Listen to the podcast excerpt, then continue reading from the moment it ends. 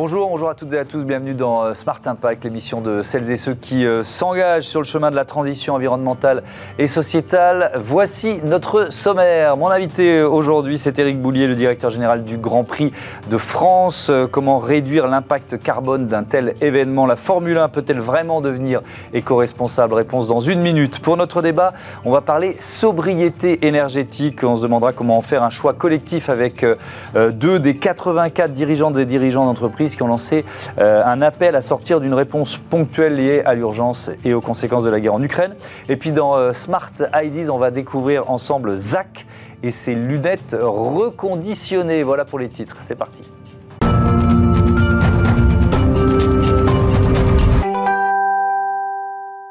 Bonjour Eric Boullier, heureux de vous accueillir. Bonjour. On était venu sur vos terres la saison dernière pour des émissions délocalisées au Castellet. Vous êtes le directeur général du Grand Prix de France, qui se tient là du 22 au 24 juillet, toujours sur ce circuit Paul Ricard, au Castellet. Je vous pose sciemment cette première question parce que je sais quelle sera la réponse. C'est combien de spectateurs en 3 jours un Grand Prix de Formule 1? Alors, le vôtre en l'occurrence. Le Grand Prix de France, aujourd'hui, on attend 200 000 spectateurs sur 3 jours. Ouais, 200 000 spectateurs sur 3 jours, c'est plus important parce que c'est le premier impact d'un Grand Prix? C'est le premier impact, évidemment. Oui. Quand on parle de tout ce qui est carboné, c'est le premier impact de tous les événements, d'ailleurs. C'est oui. Le déplacement des spectateurs.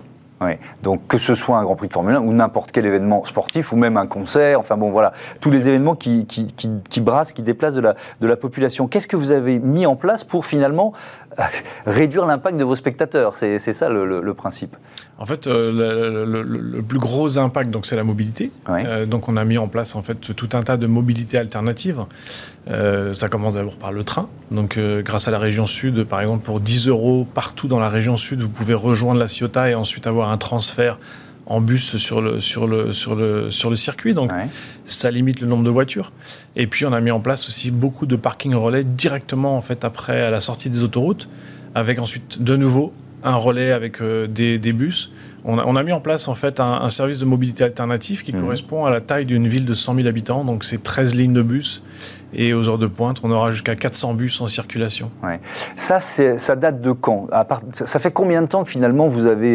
Il y a cette prise de conscience, il y a cette volonté de réduire l'impact du Grand Prix de France? Alors c'est une prise de conscience générale déjà et globale, oui. Évidemment, par rapport un petit peu, je dirais, à la tendance actuelle. La Formule 1 elle-même s'est posée la question il y a déjà 2-3 ans. Et nous, on avait tout de suite... embrayé, si je peux me permettre l'expression, oui. En fait, afin de se faire auditer. On a mis en place tout un tas de mesures sur le développement durable, sur le RSE, et d'ailleurs ça a été couronné de succès puisque nous sommes le seul Grand Prix au monde à être certifié 3 étoiles par la Fédération internationale de l'automobile, et donc qui vient un petit peu...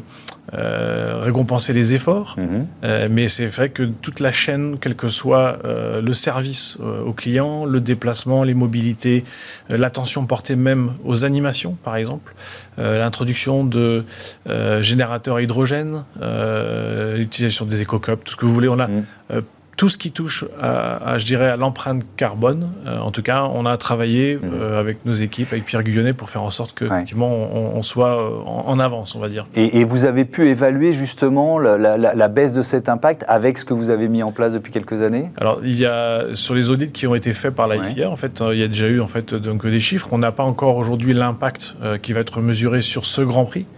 On aura ça, en fait, après la course. Mais effectivement, on a déjà eu... des chiffres, si je peux dire. Mais il faut savoir, par exemple, que si je prends les voitures de course, en elles-mêmes, ce n'est que 0,7% de l'impact. Oui. Donc, effectivement, il y a une image que la F1 essaye de changer, mais on essaie, à travers tous ces éléments, à réduire. Donc, on aura, je dirais, un bilan plus précis et définitif après le Grand Prix. À la fin de ce Grand Prix. Alors, on peut détailler quelques-unes des actions. Par exemple, la pratique zéro plastique... alors, ça suppose quoi? Parce que souvent, on se dit, bah, c'est facile, il suffit de décider qu'on fait un Grand Prix zéro plastique. Mais en termes d'organisation, en termes de partenaires, qu'est-ce que ça suppose derrière? Alors déjà, nous sommes un GIP, donc c'est-à-dire que tous ceux qui travaillent pour le Grand Prix de France doivent passer à travers un système de marché public. Et donc, déjà, dans les conditions d'application d'un marché public, nous imposons nos règles RSE, nos règles développement durable, le zéro plastique, évidemment. Et après, ben, c'est mise en place évidemment de tous les process pour pouvoir faire en sorte qu'il n'y ait pas de plastique, qu'il n'y a pas d'utilisation de plastique. Et le recyclage, évidemment, est devenu aussi s'ajouter à ces conditions d'appel sur les marchés publics. C'est facile pour vos partenaires de suivre ? Non, ça ne l'est pas, mais il faut s'adapter parce que c'est quand on veut atteindre un objectif, tous les acteurs du Grand Prix, il faut savoir que quand même 4000 personnes travaillent sur le Grand Prix pendant la semaine du Grand Prix, doivent être, je dirais, formés, éduqués, briefés, et ça commence par les fournisseurs. Alors vous parliez du rôle de la région sud, il y a aussi une sensibilisation des jeunes de la région à des enjeux qui sont des enjeux liés finalement à l'univers de l'automobile, par exemple la sécurité routière ou alors ces enjeux de développement durable dont on parlait, ça prend quelle forme ça ? Alors on a mis en place, vu que le Tour de France est d'actualité, une caravane, en fait avec 2 containers en fait, qui ont fait le tour des lycées en fait, depuis maintenant plusieurs mois. Et en fait, à travers des systèmes de jeux éducatifs, en fait, on va même jusqu'à des jeux tout court, puisqu'on a aussi des simulateurs pour pouvoir un petit peu les sensibiliser au pilotage d'une Formule 1. Ouais. Mais derrière, c'est tout un tas de jeux éducatifs qui leur permettent de comprendre toutes les actions, les réactions, les aboutissants et les campagnes menées pour essayer effectivement de décarboner un peu le sport et l'événementiel autour de la F1. Est-ce que les fans de F1 sont par définition un peu moins sensibles à ces enjeux et à ces arguments de développement durable ou d'éco-responsabilité, bon bah voilà, parce que ils sont d'abord fans de voitures, de moteurs, de bruit de voitures, enfin vous voyez ce que je veux dire, même s'il y a des formules électriques, elles font peut-être un peu moins rêver que les Formule 1 et tout ce que l'histoire de la Formule 1 depuis des décennies a pu brasser de mythes, de légendes, à la fois dans les voitures et dans les pilotes. Est-ce que c'est un public un peu moins réceptif d'une certaine façon? Alors, je dirais, il faut différencier les publics. Ouais. Le public évolue, effectivement. Il y a le profil du fan de Formule 1 qui suit la Formule 1 depuis 30 ans, 40 ans, qui aime le bruit, les voitures, l'odeur, qui commence à être sensibilisé un petit peu sur justement l'impact, en tout cas sur l'environnement. Et puis, il faut aussi surtout prendre en considération les nouvelles générations aujourd'hui qui arrivent, qui supportent la F1. On a vu la F1 est un plein boom, clairement. Tous les grands prix sont complets. Les télévisions affichent des records sur records en termes de téléspectateurs. Et toute cette communication qui se passe entre le fan, le spectateur, le téléspectateur et la F1, on voit bien qu'aujourd'hui, elle intéresse des jeunes de 13 à 25 ans, une proportion d'ailleurs féminine beaucoup plus importante que sur les anciennes générations. Et je dirais, la façon dont ils consomment la F1, si je peux utiliser cette expression, elle est un peu différente du fan, effectivement, qui aimait l'odeur, les pneus, le bruit. Et elle est très sensible, justement, à l'impact environnemental. Donc, on doit aussi s'adapter à cette nouvelle génération. Ouais. Je reviens au tout début de notre discussion, 200 000 spectateurs sur 3 jours, ça génère une masse de déchets, j'imagine, importante. Comment vous gérez ces déchets? Qu'est-ce que vous en faites? Alors tout est recyclé chez nous. Ça commence déjà par tout ce que nous on va vendre en fait sur site. Donc je parlais tout à l'heure des éco-cups par exemple, c'est-à-dire qu'on fait acheter une éco-cup. Donc c'est une petite participation, on va dire, à cette démarche écologique. C'est aussi un souvenir qu'on peut rapporter à la maison, mais ça évite d'avoir des verres plastiques jetés partout, consommés en grande quantité. Et on a toute une campagne d'affichage en interne autour du circuit, puisqu'on a à peu près 150 hectares pour sensibiliser les gens, mais comme je le disais tout à l'heure, même le food truck qui lui va être là doit répondre à un cahier des charges qui est important, notamment par rapport à l'emballage. Vous faites le bilan, parce que vous nous avez dit on attend les chiffres. Chaque année vous ferez le bilan pour voir l'évolution, la progression. C'est aussi ça, d'être sur cette idée de trajectoire, quoi. Oui, alors être certifié 3 étoiles déjà par la FIA, c'est pas un trophée, c'est un statut qui est remis en cause chaque année. Et dans la démarche déontologique d'ailleurs de cette certification, on doit se remettre en cause en permanence. Donc effectivement, chaque année, on doit auditer notre modèle et faire en sorte qu'on l'améliore encore et tout le temps. Et alors si on dézoome un peu et si on prend l'ensemble du circuit de la Formule 1, dans les améliorations possibles, est-ce qu'il n'y a pas une cohérence du calendrier à améliorer quand même? Parce qu'on voit que de temps en temps, on va... Alors je sais plus, je me suis noté ça parce que le Grand Prix de Miami était entre deux dates européennes par exemple, entre Imola et Barcelone. Donc bon, on se dit c'est peut-être un peu dommage. Enfin, il y a un ou deux exemples comme ça dans la saison. Canada aussi, ouais, mais le Grand Prix du Canada qui est pareil entre deux dates européennes. Là, on se dit c'est pas très logique, quoi. Ça oblige les écuries à toute vitesse à passer d'un continent à l'autre, quoi. Alors, il y a effectivement un grand plan en fait pour être, comme on dit en anglais, carbone neutre, hein, donc zéro carbone d'ici 2030. Et effectivement, la F1 déjà va commencer par régionaliser en fait son calendrier. Je pense que dès 2023, il y aura déjà des effets. C'est assez compliqué de gérer un calendrier, des dates, parce qu'il y a tout un tas d'événements culturels et autres dans chaque pays qu'il faut respecter.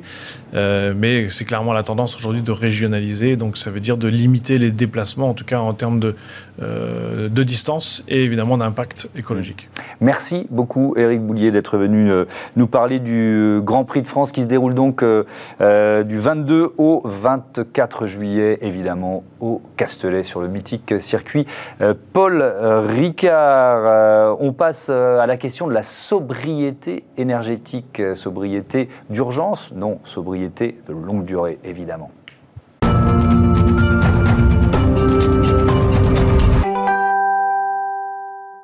Le débat de ce Smart Impact, je vous présente mes invités tout de suite. Mélanie Berger, bonjour. Bonjour. Vous êtes la présidente du Centre des Jeunes Dirigeants. À vos côtés, Jean Moreau, bonjour. Bonjour. Cofondateur de Phenix et coprésident du mouvement Impact France. Le Centre des Jeunes Dirigeants, vous venez d'en prendre la présidence pour 2 ans. Ça représente combien de chefs d'entreprise ? Ça représente environ 6000 chefs d'entreprise en France et environ 700 chefs d'entreprise à l'international, puisque nous sommes présents dans 17 pays. Ces enjeux de développement durable, de RSE, est-ce qu'on les intègre forcément plus quand on est un jeune dirigeant? Vous voyez ce que je veux dire? Alors, je ne suis pas sûre de ça. Je pense qu'en réalité, on les intègre surtout parce qu'on a... on se sent concerné par ce sujet-là et qu'il y a aussi une problématique économique qui va venir derrière tout ça. C'est que on peut même les gens qui n'en ont rien à faire de la planète vont se retrouver dans une situation à un moment donné où ils vont être coincés, tant par la raréfaction de l'énergie que par des modèles économiques qui de toute façon sont voués à disparaître tels qu'on les connaît aujourd'hui. Prise de conscience obligatoire d'une certaine façon. Jean Moreau, un mot de ce mouvement Impact France, c'est quoi? Quelles sont les missions d'Impact France? C'est un mouvement qui rassemble à peu près 10 000 entreprises et qui ont toutes l'impact environnemental ou l'impact social chevillé au corps et qui ont construit des modèles, que ce soit un Biocoop dans la distribution alimentaire, que ce soit la Maïf dans l'assurance ou label Emmaüs sur la revente solidaire et alternatif au modèle traditionnel. Donc on pense que on veut réinventer un peu le rôle de l'entreprise, sa place dans la société et en faire autre chose que simplement une machine à chiffre d'affaires et à dividendes. Et si on prend l'exemple de Phenix, c'est quoi le modèle? Alors nous, on fait partie de cette génération-là, d'entreprises qui arrivent à marcher sur 2 jambes, une jambe ambition, impact, croissance, tout en ayant un modèle économique qui est de réduire le gaspillage alimentaire et donc de contribuer à faire de la planète un endroit plus fréquentable. Ouais. Et alors, vous avez donc co-signé avec plus de 80 chefs d'entreprise une tribune pour faire de la sobriété un choix collectif. Alors, il y avait eu ces tribunes publiées dans le JDD. La semaine précédente, il y avait eu un appel lancé par les patrons d'Engie, EDF et Total Energy, qui était plus une sobriété d'urgence. Ça vous a fait réagir? C'est pour ça que vous avez décidé de signer cet appel? Exactement, oui, ça nous a fait réagir parce que cette sobriété-là, elle est nécessaire. Alors, effectivement, par la raréfaction de l'énergie, mais d'abord pour sauver la planète. Et en réalité, la planète s'en sortira dans toute cette histoire. Oui, c'est nous qui allons disparaître. Exactement, nous et la vie, quoi. Donc, bon. Non, on a voulu rebondir là-dessus parce qu'effectivement, la tribune initiale des énergéticiens était un peu une forme d'urgence, quoi. Une sobriété qui était plutôt subie, on n'a pas le choix. Et nous, on se dit, autant l'organiser, la prévoir, la mettre en musique proprement, lentement, et maîtriser la cadence. Et ça, je pense que c'est en train de changer. La perception sur la sobriété, il y a quelques années, quand on parlait de sobriété, ça appelait les mots décroissance, presque quelque chose de très militant, un peu des ayatollahs, de l'altermondialisme. Et en fait, je pense que la perception change avec des modèles comme Le Bon Coin, qui promeut la seconde main, l'occasion. avec des modèles comme Vinted, avec des modèles comme même les Phenix, les Too Good To Go, dans l'anti-gaspillage alimentaire, le rachat des invendus. Je pense que voilà, les gens ont compris qu'on pouvait faire des achats malins, de la consommation plus responsable, plus locale, en circuit court, anti-gaspillage, et que c'est devenu presque quelque chose de sexy, de cool, et pas seulement un bon plan malin de consommateurs avisés. Mélanie Berger, ça passe concrètement, quand on parle effectivement d'organiser une sobriété collective, ça passe par quel type de solution? Je pense spontanément là à l'économie circulaire, vous en avez parlé, c'est vrai qu'on l'évoque souvent dans cette émission. Quelle solution vous avez en tête? Alors, bon, effectivement, l'économie de la fonctionnalité, les nouveaux modèles économiques. Donc, nous, on travaille en commission sur tous ces modèles-là, mais ça fait des très très longtemps qu'on travaille là-dessus. Néanmoins, il y a quand même une difficulté majeure, c'est qu'aujourd'hui, on a des problèmes de financement de tout ça. Donc nous, au CJD, on est des TPE-PME. On n'a pas des moyens colossaux pour aller investir massivement dans les transformations de nos modèles économiques. Et l'enjeu aujourd'hui, pour moi, il est là. C'est qu'on a été capable, enfin le gouvernement a été capable de lever des aides colossal pour les entreprises dans une crise sanitaire. Nous sommes dans une crise écologique. Il faut qu'on se donne les moyens et il faut accompagner ces TPE-PME pour qu'elles puissent transformer leur modèle économique. Est-ce que ça veut dire de mieux flécher l'argent public aussi? Alors aussi... Ça a été le débat sur France Relance, par exemple, sur l'enveloppe, la part de France Relance qui était vraiment destinée à la transition écologique. Absolument. Il faut que les marchés publics soient correctement fléchés vers des gens qui sont réellement dans une transition, avec des preuves de ce qu'ils sont en train de faire. Et puis également, il y a eu le PGE. À quand un grand plan financier pour les entreprises? Jean Moreau, il y a une partie une notion de prise de conscience qui est importante, de formation même. Ça passe notamment par la fresque du climat. On en a parlé beaucoup dans cette émission, je pense que nos téléspectateurs sont un peu avisés, mais est-ce que vous pouvez nous rappeler en quoi ça consiste et pourquoi c'est important, ça? C'est important. Nous, alors, on l'a généralisé, la fresque du climat, pour tous les nouveaux arrivants dans le parcours d'intégration chez Phenix, pour que tous les futurs Phéniciens soient sensibilisés à ces enjeux climatiques et qu'ils le comprennent. Donc, la fresque du climat, c'est un atelier d'éducation au risque climatique, au risque systémique sur l'environnement, qui est fait de façon ludique, qui est animé par souvent un expert sur ces sujets-là. Et donc, c'est une sorte de petit jeu de rôle où on comprend les grands enjeux de fonte des glaciers, de remonter des eaux, de remonter des températures. Et donc ça permet de comprendre l'urgence et la magnitude du problème. Donc c'est très important et je pense qu'il faudrait le faire chez les politiques, il faudrait le faire chez les grands dirigeants. Et je suis d'accord avec ce que disait Mélanie. Il ne faut pas qu'on oublie, aujourd'hui on a trop tendance à polariser entre d'un côté les grands groupes qu'on a cités et qui eux sont équipés pour la transition. Ils ont des moyens, ils ont des directions développement durable, RSE, des budgets. De l'autre côté, il y a les pionniers comme nous qui avons ça dans la culture d'entreprise et dans la mission, dès le départ. Et puis, il y a toute la zone grise de TPE, TME, pour qui c'est un peu plus loin de leur base, qui ont moins de puissance de feu financière, qui ont moins de puissance RH aussi pour traiter ces sujets, et qui peuvent avoir tendance, du coup, à les déprioriser ou à dire, moi, déjà, l'enjeu, c'est la survie de ma boîte, surtout dans les temps un peu incertains qu'on connaît. Et après, si j'ai le temps, ou si j'ai une aide gouvernementale, je m'intéresserai à la transition. Et c'est pas forcément que ce qu'on a dit, ça peut être... faire transiter une flotte de véhicules essence vers l'électrique, ça peut être passer au zéro papier dans la facturation. Enfin, il y a des petits gestes du quotidien, dans la gestion d'une entreprise, qui sont déjà un premier pas dans la transition, avant de passer vers l'économie circulaire, l'économie de l'usage, etc. C'est quoi votre entreprise ? Alors moi, j'ai un cabinet d'expertise comptable, donc, dans lequel j'ai fait le bilan carbone, donc pour mesurer un petit peu quel était le poids de mes activités sur l'environnement. Et alors, c'est sans surprise, sont les déplacements qui coûtent le plus cher à la planète. Donc, je suis en train de réfléchir avec mes collaborateurs à des plans de mobilité douce.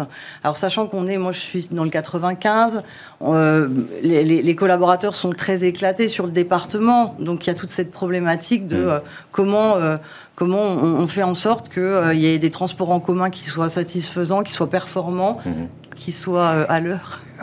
ça c'est sûr que c'est important aussi. Inspirons-nous des Japonais. Je vous pose la question, je savais que vous meniez un cabinet d'expertise comptable, parce que la question des normes comptables, elle est aussi, d'une certaine façon, majeure.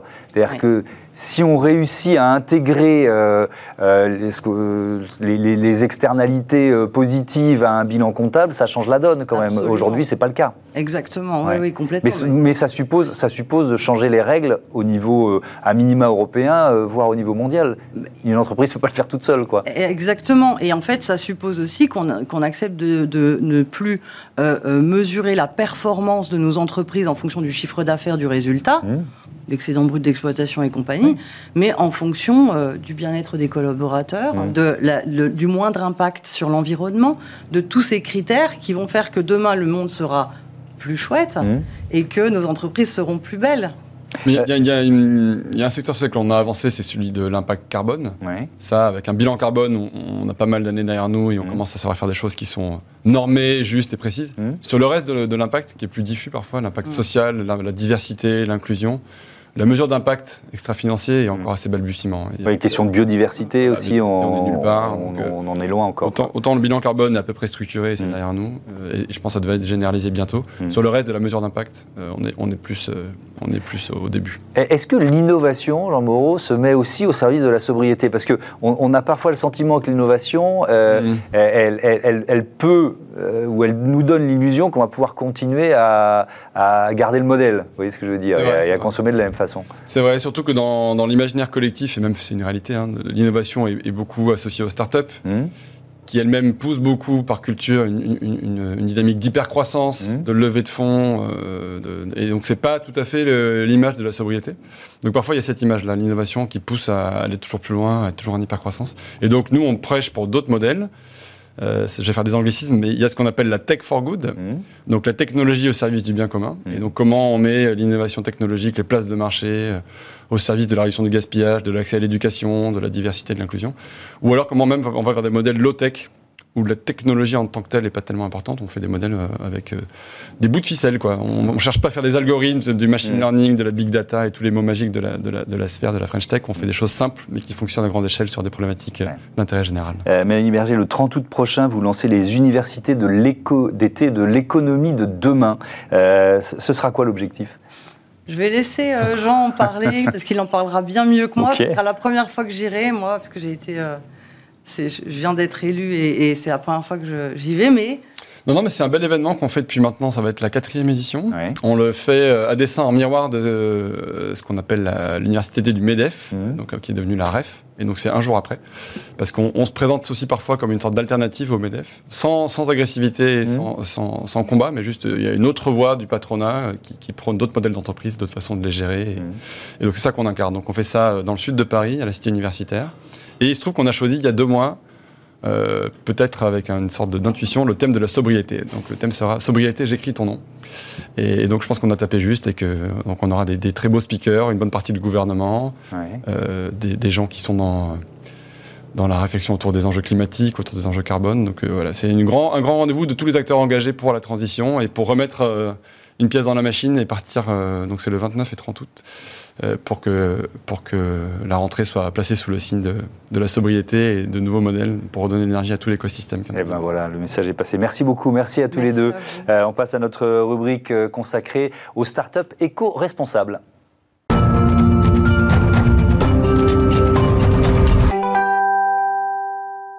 Bonjour Philippe Van Bremerge, bienvenue. Vous êtes la présidente fondatrice de Zack. Quand et puis surtout pourquoi vous l'avez créé ? Alors j'ai créé Zack parce que j'ai fait un constat comme énormément de Français, donc je porte des lunettes de vue. En France, il y a plus de 110 millions de lunettes qui restent au fond de tiroir. C'est peut-être le cas chez vous. Oui, j'en ai quelques-unes. Oui. Voilà, et en fait, donc on continue d'en racheter tous les ans alors qu'on a des trésors concrètement au fond de nos tiroirs, des fois parce qu'il y a des paires en plus qu'on a pour 1 euro de plus et du coup qui restent longtemps dans les tiroirs. Et l'idée, c'était vraiment de se dire il y a une grosse surconsommation depuis toute petite, j'ai des valeurs sociales et environnementales qui sont très ancrées et du coup c'était de se dire à mon échelle pour un problème qui me touche particulièrement étant myope et du coup ayant cette surconsommation j'ai envie d'agir. Donc vous créez Zack, l'idée c'est quoi? C'est de récupérer des lunettes, de les reconditionner, c'est quoi le modèle en fait? Grossièrement c'est ça, c'est de développer le reconditionnement des montures de lunettes, comme ça existe par exemple pour les téléphones, mais avec un très fort impact social et environnemental derrière. Donc concrètement on va collecter les lunettes inutilisées dans beaucoup de lieux en France, on a collecté à peu près plus de 60 000 lunettes maintenant. Ouais. Ensuite on va les reconditionner, là on a de l'emploi indirect qui est créé pour 5 personnes en situation de handicap avec une entreprise partenaire adaptée qui s'appelle Altereos. Concrètement, elle passe 20 minutes par monture. Donc, des 3 montures remises sur le marché, ça correspond à 1 heure d'emploi pour une personne en situation de handicap. Donc, pour nous, c'est super important. Collecter, reconditionner. Et après, on remet les lunettes sur le marché, du coup, à moindre coût. Donc, on a testé d'abord ce système de POC, un peu une preuve de concept, pendant 1 an dans un centre à outlet, la boutique. Et là, on s'est rendu compte que notre clientèle était à Lille. Et du coup, on a ouvert dans le Vieux-Lille il y a 2 mois. Avec 70%, c'est des montures reconditionnées, en dessous des 100 € pour permettre l'accessibilité et l'éco-responsable à tous. Et les 30% restants, c'est des montures neuves de partenaires en coquillage, en bouteilles recyclées, etc. Et pour nos verres, on travaille avec un verrier français. Pour vraiment... Et le magasin était fait main aussi. Il y a des petites vidéos sur Internet, il faut les regarder. Ouais. On a vraiment tout fait... qui était en accord avec nos valeurs. Oui, vous avez vraiment pensé le modèle avec, effectivement, des valeurs éco-responsables. Vous l'avez évoqué, mais c'est quel marché potentiel? C'est-à-dire des lunettes qui dorment dans nos tiroirs, est-ce qu'on a pu évaluer combien il y en avait quoi? Alors, la dernière étude qui est sortie, c'est 110 millions de lunettes qui sont au fond des tiroirs des Français. Okay. Donc, c'est assez énorme. Je ne sais plus si c'était en 2015 ou 2017, mais on était à 100 millions. Donc, en quelques années, on a repris un gap de 10 millions. Donc, il y a vraiment un fort potentiel sur ça. Et surtout, le marché continue. Donc il est plutôt en stagnation, mais il y a quand même des lunettes qui continuent d'être produites à droite et à gauche. Et l'idée, c'est vraiment de réutiliser ce qu'on a déjà en fait sur le marché. Ouais. C'est quoi votre modèle économique? Et ben alors, comment vous gagnez de l'argent? C'est ça. C'est du coup, donc on a des coûts de collecte, des coûts de reconditionnement, et c'est au moment où on revend les lunettes parce qu'on a un opticien en classique. Donc on a on a des personnes qui sont diplômées en magasin, qui vont savoir faire des prises de mesure, les prescriptions, etc. Pas les prescriptions, mais du coup analyser les prescriptions. Oui. Et du coup, c'est ça. Après, c'est le métier d'un opticien où justement, on va du coup vendre nos produits d'optique. Oui, donc moi, je peux venir avec l'ordonnance de mon ophtalmo et me faire faire des lunettes chez vous. C'est exactement le même, parce que je me aussi. C'est le même, c'est le même principe, c'est le même système. D'accord. Vous en êtes tout de votre développement? Il y a une levée de fonds, il y en a une de prévue. Où est-ce que vous en êtes? On a la chance. Moi, je viens des Hauts-de-France. On a une super région. Oui, allez-y, faites de la pub pour les Hauts-de-France. Parce que justement, on a pu bénéficier de plein d'aides, notamment étant ici dans le domaine économie sociale et solidaire, que ce soit des prêts d'honneur, des prêts participatifs, des subventions, qui nous ont permis de faire un premier tour non dilutif. Et l'idée, ça nous permet de tester notre modèle avec toutes nos valeurs, sans être influencés par d'autres personnes, et nous laisser le temps de trouver peut-être des bons fonds ou des bons business angels qui partagent vraiment nos valeurs pour développer d'autres boutiques au moment venu. Donc, je pense début d'année prochaine. Parce que pour l'instant, il y a quoi? Il y a une première boutique, vous en êtes où? Du coup, avec Antoine, on n'est pas très vieux. Donc Antoine, c'est mon associé. Moi, j'ai 22 ans, lui, il a 25 ans. On a fini nos études. Comme vous dites, vous n'êtes pas très vieux. Voilà, c'est ça. Oui. Donc on a fini nos études il y a 2 mois. L'équipe a grandi. On est passé de 2 à 8 personnes cette année, plus 5 personnes en situation de handicap à côté. Donc il fallait gérer les deux. La première année, on en a profité pour tester le modèle avec une boutique, du coup, comme je disais, avec un bail précaire sur 1 an. Et là, maintenant, on s'est dit, le modèle, il tourne, on va dans le Vieux-Lille. Et maintenant, l'idée, c'est d'accélérer quand on a plein temps et on a fini les études à côté. Eh bien, bravo. Bon vent aux lunettes. Zack, merci, Ophélie Van Bremerge, d'être venu nous présenter votre entreprise. Voilà, c'est la fin de ce numéro de Smart Impact. Je voudrais faire un énorme bisou, un énorme merci à Joséphine Dacoury parce qu'elle m'accompagne depuis le début de cette saison et c'est du bonheur de travailler avec toi. Et Joséphine, elle prend du galon dans la rédaction de Bismart et c'est bien mérité. Donc je l'offre à toute la rédaction, si j'ose dire. Enfin, cette phrase n'a aucun sens, mais en tout cas, c'était du bonheur de travailler avec toi. Merci à toutes les équipes de Bismart. Salut.